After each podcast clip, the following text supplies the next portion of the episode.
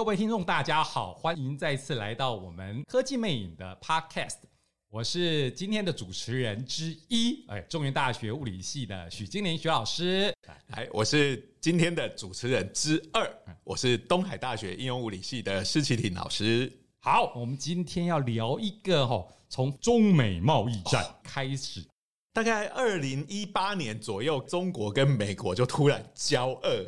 嗯，那虽然贸易战打得包山包海，嗯，但是其实世人的目光最主要的一个战场呢，就是在半导体。结果呢，我们本来是在旁边看热闹的，后来就发现，哎，我们才是主角哎。是啊，因为全世界的半导体这个最大，然后做的最好的，就是我们台湾。半导体产业真的是保障台湾的关键。对，那我们这个科技魅影的节目呢，其实就是为国人介绍最新、最酷炫又最重要的科技议题嘛。是，好，就是我们今天要请到的特别来宾，关键人物，科技魅影这一期的客座总编辑，他是我们半导体中心主任侯拓宏主任，请主任跟我们听众朋友说几句话来。呃，各位听众，大家好，我是台湾半导体中心侯拓宏，非常高兴今天来参加科技魅影的节目。谢谢主任，今天很不容易请到这个侯主任来哈、嗯，当然就是要跟大家聊一下。诶，大家讲了半天半导体到底是什么，然后晶片又到底是什么？嗯、为什么它会？这么重要，然后会让全世界现在最大的两个国家，然后就为了我们小小的台湾在那边吵来吵去。是啊，是啊，是啊。我想听众想要简单了解半导体的话，我常常会举，就是说我们知道导体，还有所谓的非导体，他们可以做什么事情哦？那假设有两个端点，我们用导体连接，它电流就会导通。那如果是一个非导体的话，就不会有任何的电流。半导体是什么？我们可以在两个端点之间用半导体做连接的时候，我们可以利用第三个端点，我们称为闸极。嗯，那我们就可以控制半导体是在导通或者是不导通的状态。嗯，所以它其实像是一个开关一样。像小学的时候念到这个，我们就是说啊，有东西要么是导体，要么就不是导体，是绝缘体。是。那所以这样听起来，半导体其实它是同一个东西，然后我们可以。自由自在的去操控它。我要你是导体的时候，你就是导体；我让要你是绝缘体的时候，你就绝缘。哎、欸，这听起来蛮赞的啊、嗯！但是它到底可以干嘛呢？对，就是说这样的一个开关的元件呢，我们就把它称为电晶体。嗯，那这个电晶体其实一开始一九四七年的时候被发明了，到了呃一九五六年得到诺贝尔奖。到今天，一九六零年，人们开始把哦两颗电晶体放在一个晶片上面哦，那我们就称为一个机体电路哦。那这个就大家熟知的这些 IC 晶片的部分，从两颗电晶体开始，这个其实是一个非常 humble 的一个 starting point 啊。那可是一直进展到今天。它已经可以应用在不同的各式各样的逻辑、记忆体、类比的应用上面，有非常非常多应用的空间。我还记得我有看过，就是当年一九五六年得到了诺贝尔奖那个电晶体最原始那一颗的照片，好大一颗哦，就是摆在桌上。那现在的话，大家随便拿个手机啦，这个 iPhone 啦，现在 iPhone 的晶片到了几啊？哎，好像 A 十六了是吧？A 十六，A 十六颗大概一公分乘一公分晶片的大小。以现在的标准来讲，已经是一个非常大的晶片了。那上面大概有一百六十亿颗的电晶体在上面，一百六十亿颗哦，这个全球人口的两倍在上面。这个我就记得，可能现在的小朋友都还可能会玩到，就是那种教育用的电路板啊，那就是大家哎会有一些电阻啊，然后什么电容、电感也会有一些电晶体。然后就有一个上面有很多洞的板子，大家就在上面插插，哎，就可以做出一个，比如说收音机啊这一类的东西。那个每一个就都是一个电子元件。那我们现在就是那样子的东西，我们等于是要把它缩到非常非常的小，小。一平方公分的面积里面，就要塞进。一百六十亿个，那实在是非常的惊人呢。对，所以我想电晶体，大家认为这是一个非常重要的发明。可是，一直到半导体技术发展到今天的境界，我想，即使那个时候最乐观的科学家，可能也没办法预见到今天二零二三年的时候，我们的半导体技术长成这个样子哦。这是一个非常惊人的发展。大概就是我们如果能够穿越时空，回到过去，嗯、去告诉得到诺贝尔奖发明电晶体的人说。欸，你超厉害的，你发明的这个东西，我们现在把它做到这么小，然后一个你拿在手里的东西就可以做多少的计算。他一定会把我们当做疯子，他可能也很难自己能够想象这个发明有这么大的那个 impact。石老师，你要是真的穿越时空，你要赶快去买股票来开玩笑。所以呢，我们可以看到，哇，现在啊，每个人拿的手机会这么小，都是跟这个半导体工艺是非常密切相关的。可是呢，我们人类还不止止步于此哈。现在有太多新的科技是跟这个有关的。手机说这么这么小哈，大家已经觉得很厉害了。虽然没有更继续缩小，因为大概是因为我们可能要拿手机来追剧，再小不方便哈。可是还有发挥很多隐形的部分，包括最近很红的 AI 相关的技术。它应该很依赖我们这一些半导体技术，确实带来的运算能力。现在最近最红的可能是那个 Chat GPT 嘛，对不对？可是呢，我对于这个 Chat GPT 这个名词啊，非常印象深刻。一方面，当然就是因为施老师自己也是在做跟人工智慧有关的嘛，因为以前也待过这个国家电脑中心嘛，对不对？对，哎，一方面，其实我在两年前。呃，就听过侯主任的演讲了。那时候还没有 Chat GPT，是在讲 Chat GPT 的前身，就是 GPT Three 嘛。嗯哼哼。哎，GPT Three 那时候已经两年前已经开始出现了，而且处理那种所谓的自然语言，就是像我们人讲的这种语言，讲的非常的好。OK，还产生文章也非常厉害。不过那时候侯主任讲的话让我印象深刻，好像这个。AI 模型之所以可以这么厉害，就是因为它的要要有足够的演算能力，它好像用到非常多的参数在它的这个人工语言模型里头。是，那 GPT three 它使用的参数量就高达一千七百五十亿个。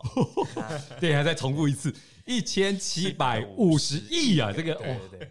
就是如果大家知道说，我们有时候在分析一些数据，我们就回归分析嘛，然后我们就把这些数据呃找一些趋势，我们可能用几个参数去描述这些资料，嗯，几个参数和一千七百五十亿个参数，那个那个差距，就是大概就是现在大家体会到为什么 GPT 这个 ChatGPT 这么强大的原因。大家应该也都有听过，像 NVIDIA 就是个很火红的公司，嗯，那。它其实 NVIDIA 大家知道，过去是做 GPU 在显卡上面一些游戏的应用哦。那后来大家发现，哎，这个 GPU 其实用在加速这个 AI 上面，其实非常的有效率哦。所以它就变成一个非常重要的一个 AI 的一个。呃，我们叫做军火商吧，对 不对？对，就说他哇，好多那比方在战了，是是是，所以他就提供了这个呃高速的运算晶片哦，让这些 AI 公司去使用，所以他们的 AI 的模型就越来越强大哦。所以如果以这个 NVIDIA 的最新的加速的晶片，我们叫 A 一百哦，那它的算力是非常非常惊人的哦，它每一秒可以执行六百二十四兆次的四则运算哦。这个这个要强调。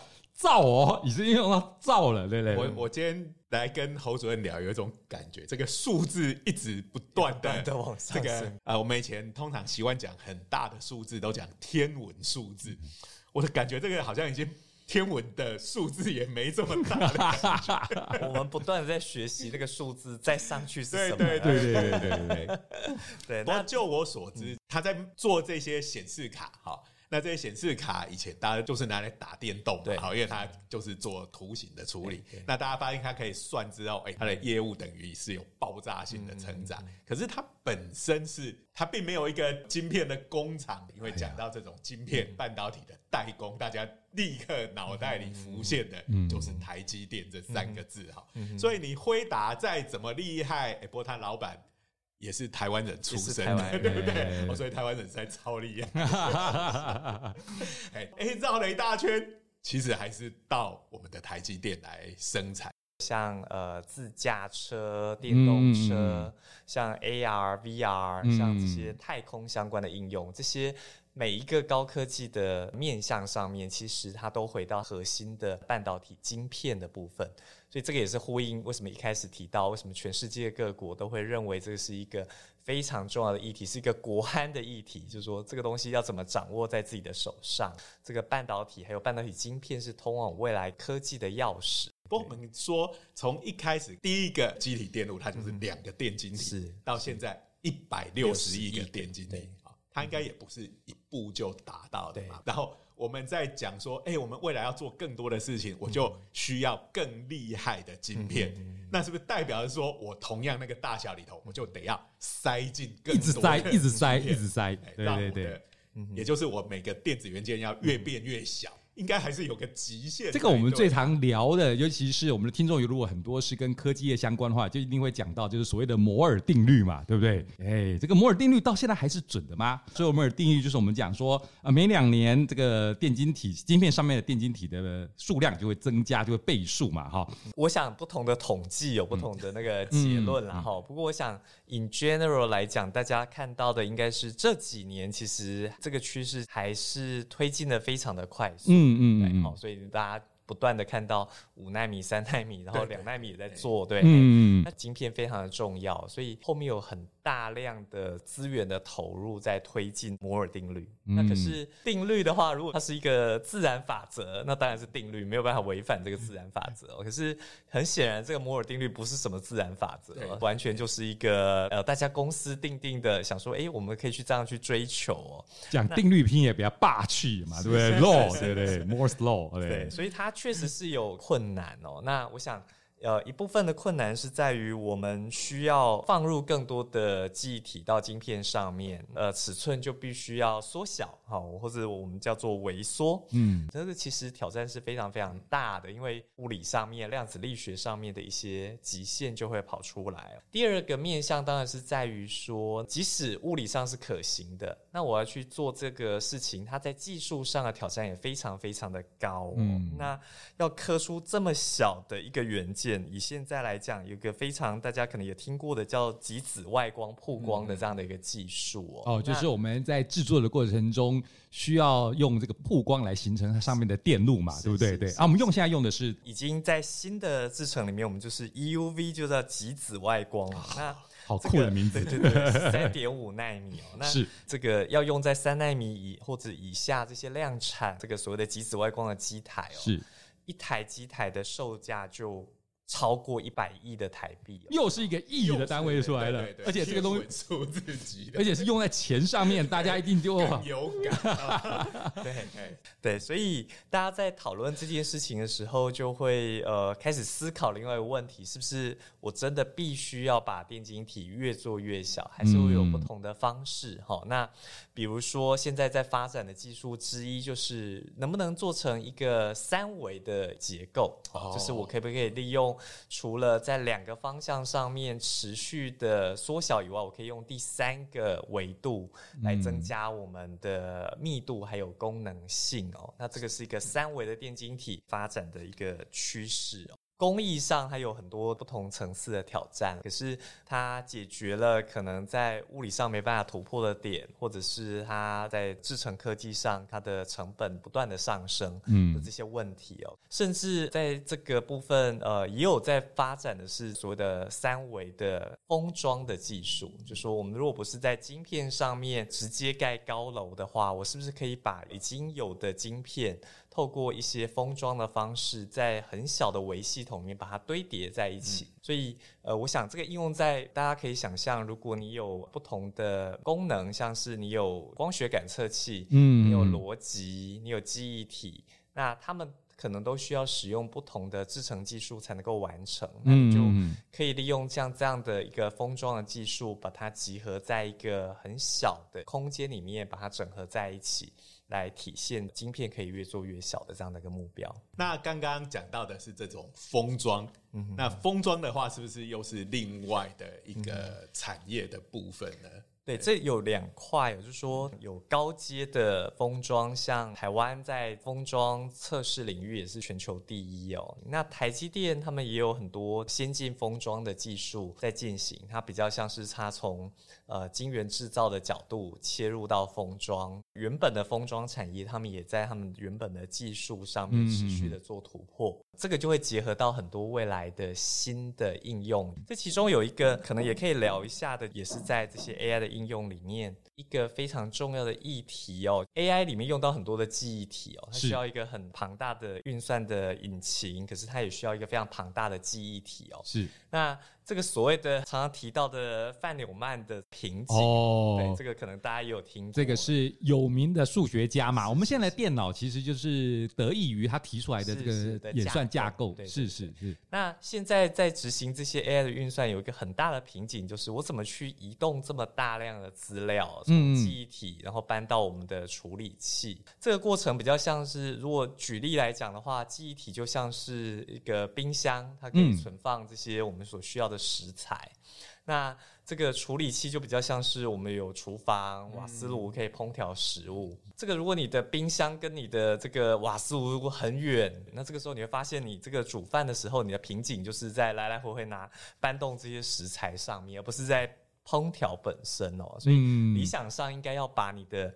这个冰箱放在很靠近你的厨房，甚至搬到厨房里面，嗯，去缩缩小这些中间所需要的瓶颈的部分哦。那这个部分其实就有机会透过很多我们刚刚提到的，不管是在制程端把记忆体跟我们的运算单元怎么样把它结合，或者是在封装端怎么把这两个晶片把它结合，来有效的提升传输使用的效率哦。那这个也是在现在 AI 非常非常重要的议题。嗯，刚才主任提到，就是说这个从储存食材的冰箱，然后移到厨房，这个如果拉得很远，那效率上会很低。那就物理的眼光来看，不只是效率低，你可能在移动食材的时候，还会弄得满头大汗嘛，对不对？也就是如果是用电来传的时候，路上面是有电阻的，那就一定会发热嘛，就会产生热。实际就能量的眼光来看，应该。我们要尽量它缩短，有它的好处。是，我想我们除了需要更高性能的晶片以外，我们需要更节能的晶片。这个其实在这些节能减碳或是碳零的议题里面，也变得是一个非常非常关键的议题哦。就是说，一篇 Nature paper 上面他做的估计哦，就是我们整体的 ICT 的产业在二零三零年哦，它会消耗全球电力的二十 percent 哦，这是非常。高的数字，因为我们知道电通常是用在很大量是用在建筑物啦、lighting 或者是这些吹冷气，对对对，是 ICT 的产品所消耗掉。不只是这样，它消耗二十 percent，它就会发出很多的热。热，然后我们就又要开很强的冷气给它吹，不然它可能就会上掉。对，所以其实这个东西它整个在技术的进步中，我们的工程师就一天都有好多。很麻烦的问题要解决。刚、嗯、才我们讲到三维的封装，好、那个我第一个想到就是散热，一定就又变成一个哦，真的，嗯，好，那呃，本来可以往上往下散热，现在上面都堆了其他的电路了，对，就是一下子它又要发热，一下子又要散热，哦，然后能源又吃很多，哦，感觉上真的是一个讲难听点，有点伟大不掉的东西。可是我们现在又超依赖它的，现在非常需要。什么叫伟大不掉 啊？不过我必须承认，真的人这就回不去了哈。你享受过冷气，享受过现在像手机这些产品的便利以后，回不去了，回不去了。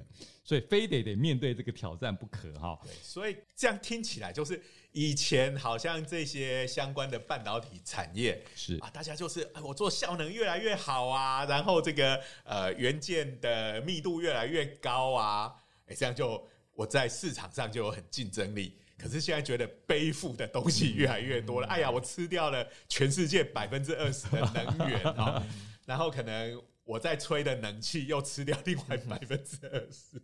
是啦，不过对于消费者来讲，最直接的感受是，哇，我的手机怎么又没电了哈？手机要是没电了，就就可能就会希望科学家赶快解决哈，要么就是这个晶片省电一点，要么就是电池容量大一点。对对对，那不止手机会没电，手机有时候就是刚刚讲嘛，一个是呃。电力的问题、耗能的问题，一个是散热的问题啊。以前有某牌的手机一直被酸哦，哎呀，我整个冬天就靠它了，就发热很厉害啊。对，所以这些并不是光讲效能啊、成本啊、价格这些东西，它要处理的事情实在是太多。刚刚提到了摩尔定律，它就是呃，整个半导体产业它依循这个摩尔定律的这个趋势。把现有的技术做精进，它就可以一代一代的萎缩下去，然后可以达到他想要呃推进的一些东西哦。那现在就变得越加的困难哦。那这个部分就需要很多新的半导体技术。进来帮忙。嗯、那从底层的材料，一直到它的制成的技术，一直到它上面它的元件、电路，一直到甚至刚刚提到的封装，这各个面向上技术的突破就变得非常的重要。嗯，那刚才讲到这个挑战虽然是全球性的，不过我们就人在台湾嘛，哈，所以我们就忍不住好奇。其实这个问题有两个面向，一个是，哎，我们台湾是为什么可以走到这么成功？哈，因为我们台湾的半导体。它有什么特殊的地方可以让它这么成功？然后呢，我们真的可以一直维持这个成功下去吗？对，就是我想所有的听众朋友都会担心这个问题，超关心这一点，尤其是手上有股票的，都要决定我是要继续加码买进，还是要赶快出手脱卖掉。是是是对呀、啊，所以侯主任现在是这个半导体中心主任。嗯、那我们台湾在这种技术发展的布局，我们未来真的可以顺利的走下去吗？哎。对，我想台湾应该是说，我们一个对的时间点，在国家的支持下，开始投入这个半导体的产业。嗯，然后在这整个过程里面，不管是从学校，然后一直到政府到产业。其实大家呃真的花了很多的心血在在这个培育这个半导体产业，到今天确实它是开花结果，有一个很好的成果。嗯、那这里面当然前辈们的贡献是非常非常关键的啦，然后。呃，大家努力的付出也是非常非常关键，所以那现在台湾的优势就是它形成一个非常完整的一个生态系，嗯，就是呃我们刚刚提到的从封装制造到 IC 设计哈，那这部分台湾其实在全球都扮演一些非常关键的角色。好，那在这样的一个聚落之下，就引进了，甚至呃，在国外可以链接国外比较有优势的，像材料、像这个呃仪器设备、像软体的部分，也都会愿意进到台湾的生态系来跟大家一起合作。所以这个生态系大概就是目前台湾一个非常大的优势，加上这个呃我们非常充沛的这个呃人才库在这个上面哦。那这样的优势应该不是。呃，我想，我想不是短期内可以被很容易的复制的啦，哈、嗯。那这个我我觉得我们是挺有信心的。嗯、对，对，这个主任你这样讲我就懂了。好，从刚才的比喻，我们讲说记忆体要离处理器近一点啊，就好像厨房跟冰箱距离要很近。嗯、那其实同样的放在我们的产业链，嗯，哎，我们的从设计到制造到封装，大家也都很近，哎，靠得很近嘞。对对对，所以这个就跟刚才讲的厨房跟这个冰箱很近，其实还是有好处。所以我们现在常常喜欢讲说，现在是一个世界是平的嘛，然后几乎是零距离。可是真的这样说起来，距离其实还是很重要的。好，我们有所谓的这个聚落跟生态。对，那也是也是我们优势的所在。所以就这个观点来看的话，台湾的地不大，这是一件好处喽。就是我们是唯一说话的科技产产业，就是放在台湾哎，我们因此而得到很大的利益哈。其实讲到这个问题，我常常觉得关键还有一个很重要，就是人才。我们台湾的人才一直，我至少我是在教学的第一线，我还是觉得要很有信心的啦哈。我们 这个教书的人要是对自己的学生没信心，就糟糕了哈。不过的确。这个人才一直是一个国家发展的重点嘛。那刚才跟侯主任聊天的时候有讲到，其实半导体中心扮演的一个角色里头，其中一个很重要，也就是培育人才，不是吗？是是。那我想这个。呃，就举个数字，可能各位听众会比较清楚。每一年大概有超过两千两百位的呃硕博士的学生，他是透过台湾半导体中心的呃资源，他的所建立的平台哦，完成他的硕博士的论文的研究的。那所以就是意思是说，每年有两千两百位非常高阶的这个半导体的人才，他投入台湾的半导体产业哦。确实，我们在国家的角度，我我们其实也很需要人。人才把台湾的这个优势充分的发挥，然后吸纳国际的人才，然后让他加入台湾的这样的一个半导体的生态系哦。那所以在这个面向上面，我想，尤其是人才培育是很有这个呃，可以透过甚至跟呃各个国家大家有呃一起的合作，然后其实也可以扩大台湾的这个半导体生态系的影响力。嗯。这个人才的确保之后的话，我们国家其实刚刚还侯主任也讲到了嘛。我们之所以台湾的这个半导体产业可以有今天的荣景。某程度就是当初国家走对了方向，选对了方向哈，那也做了很好的规划。那现在国科会，哎，就是我们以前的科技部，那现在是国科会。国科会它更久以前其实也是国科会。啊，对对对对，然后名字换来换去啊，它这个招牌拆下来，不晓得有没有放好，又可以重新挂回去。好，国科会它这个布局，就是在半导体间的布局，应该也是已经看得很远了吧？它现在差不多应应该应该照至少要看个十年后吧？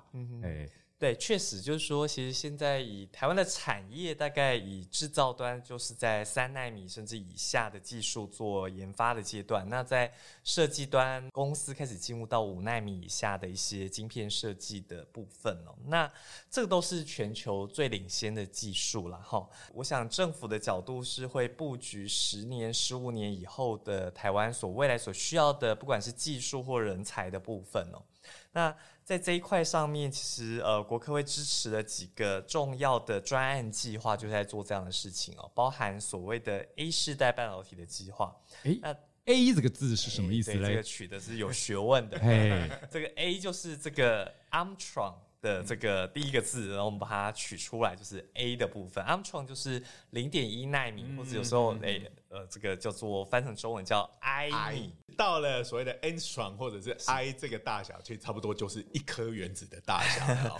那所以以后就是这个半导体的制程会进一步推到这种原子大小，真单颗或者是只有少数几颗的原子。刚刚主任已经在讲，是几十颗已经很难搞了，那再变得更少，我们真的有机会吗？他他应该是说，我们其实前面也提到一个概概念之一哦，就是说其实也不见得一定要把元件做到这么的小，可是我们希望它的展现出来的性能，或者是它的呃整合的密度哦，是可以等效上做到这样的一个性能的。所以那这里面其实就。谈论到它牵涉到的材料，它牵涉到的一些制成的技术、元件、电路等等，它确实需要很多在一些技术上的突破，包含我们刚刚提到的怎么样做到比较节能的晶片等等哦。那另外像是所谓的关键新兴晶片设计，嗯的这样的一个专案计划，它就会它是比较晶片层级的，它布局一些新兴的晶片，还有未来的一些应用，包含下世代的运算晶片，包含。这个前瞻的通讯晶片，还有包含我们最近会听到的一个议题，就是所谓的 EDA，所谓的电子设计自动化的软体的部分。嗯，那这个部分其实也是一个非常关键。怎么样？因为没有这个 EDA 的 tool，也没办法设计我们最先进的晶片呢。没有，没有自动帮我们做出来，不然要盖这个。电路的楼，大家就要回到首颗晶片的时代，对，这个这个要怎么首颗一百六十亿颗的晶片，不得了。对，那还有像是呃，这个也是目前大家非常重视的化合物半导体的部分，它像氮化镓、像碳化矽这些新兴的材料，它有机会用在我们看到的一些。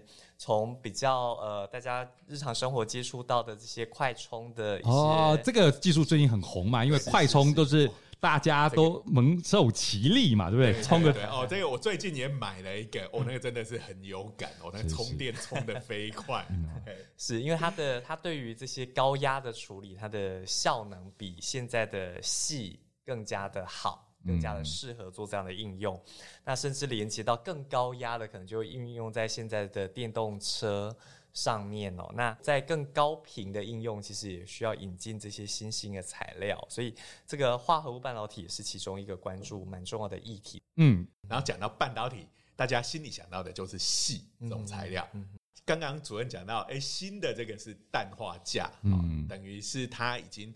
换了不同的材料了，那感觉上换到一种新的材料，那会不会整个呃半导体产业需要面临砍掉重练这样子的程度吗？因为我想制造这种东西跟本来做细的晶圆跟晶片，应该会是完全不一样的制成才对啊。那那这样子，我们的半导体产业不是就整组就要换掉了，不会有这个问题吗？没有，我想它当然会有一些不同点然后，可是他们有，应该是说他们有更多的是相同点。嗯，嗯，那所以大家在思考的是怎么呃利用现在系的产业生态系，然后纳入这些新的材料，然后让这个生态系扩大。因为系还是会在 Silicon 还是在未来扮演这个整个半导体产业的火车头，新的材料进来就会提供它新的动力。呃，跑得更好更快哦。其实有人会来问我们这个科科学界的人，就是说，哎，这个量子最近很红啊，我开个电影哈，那个什么蚁人里头有个什么量子狂热啊，哦，讲到一堆的量子啊，量子国家好像也在推嘛，什么量子电脑、量子计算呐，这个量子电脑一旦兴起，那我们的半导体会不会要砍掉重练啊？会有这种担心嘛？对不对？那我因为我想量子电脑也是现在一个非常热门的议题啦，哈。那我想它还在一个高速的发展的阶段。不过我想以今天来讲的话，大家比较能够认同的应该是说，量子电脑它会有呃，在未来在一些特定的运算上面，它有很大的发挥的空间，它会比现有的电脑解决某一些问题上面可以快的非常非常的多。这也是大家有兴趣的原因。可是。呃，量子电脑要解决所有现在电脑可以解决的问题，我觉得呃，可能不是那么容易的事情哦。那现在电脑非常厉害的原因，就是我们刚刚讲，你有一百六十亿颗电晶体，你可以随意的组合出你想要做的任何的事情哦。那这件事情好像在目前我们还没有看到量子电脑呃这么容易的做到这件事情，所以。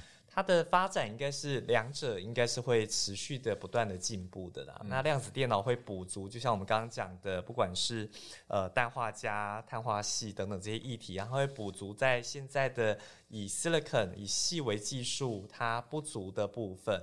那可是这个呃今天的呃半导体所扮演的非常非常关键的角色，它还是会持续的存在的。可是这些新的技术进来，会让整个整个系统。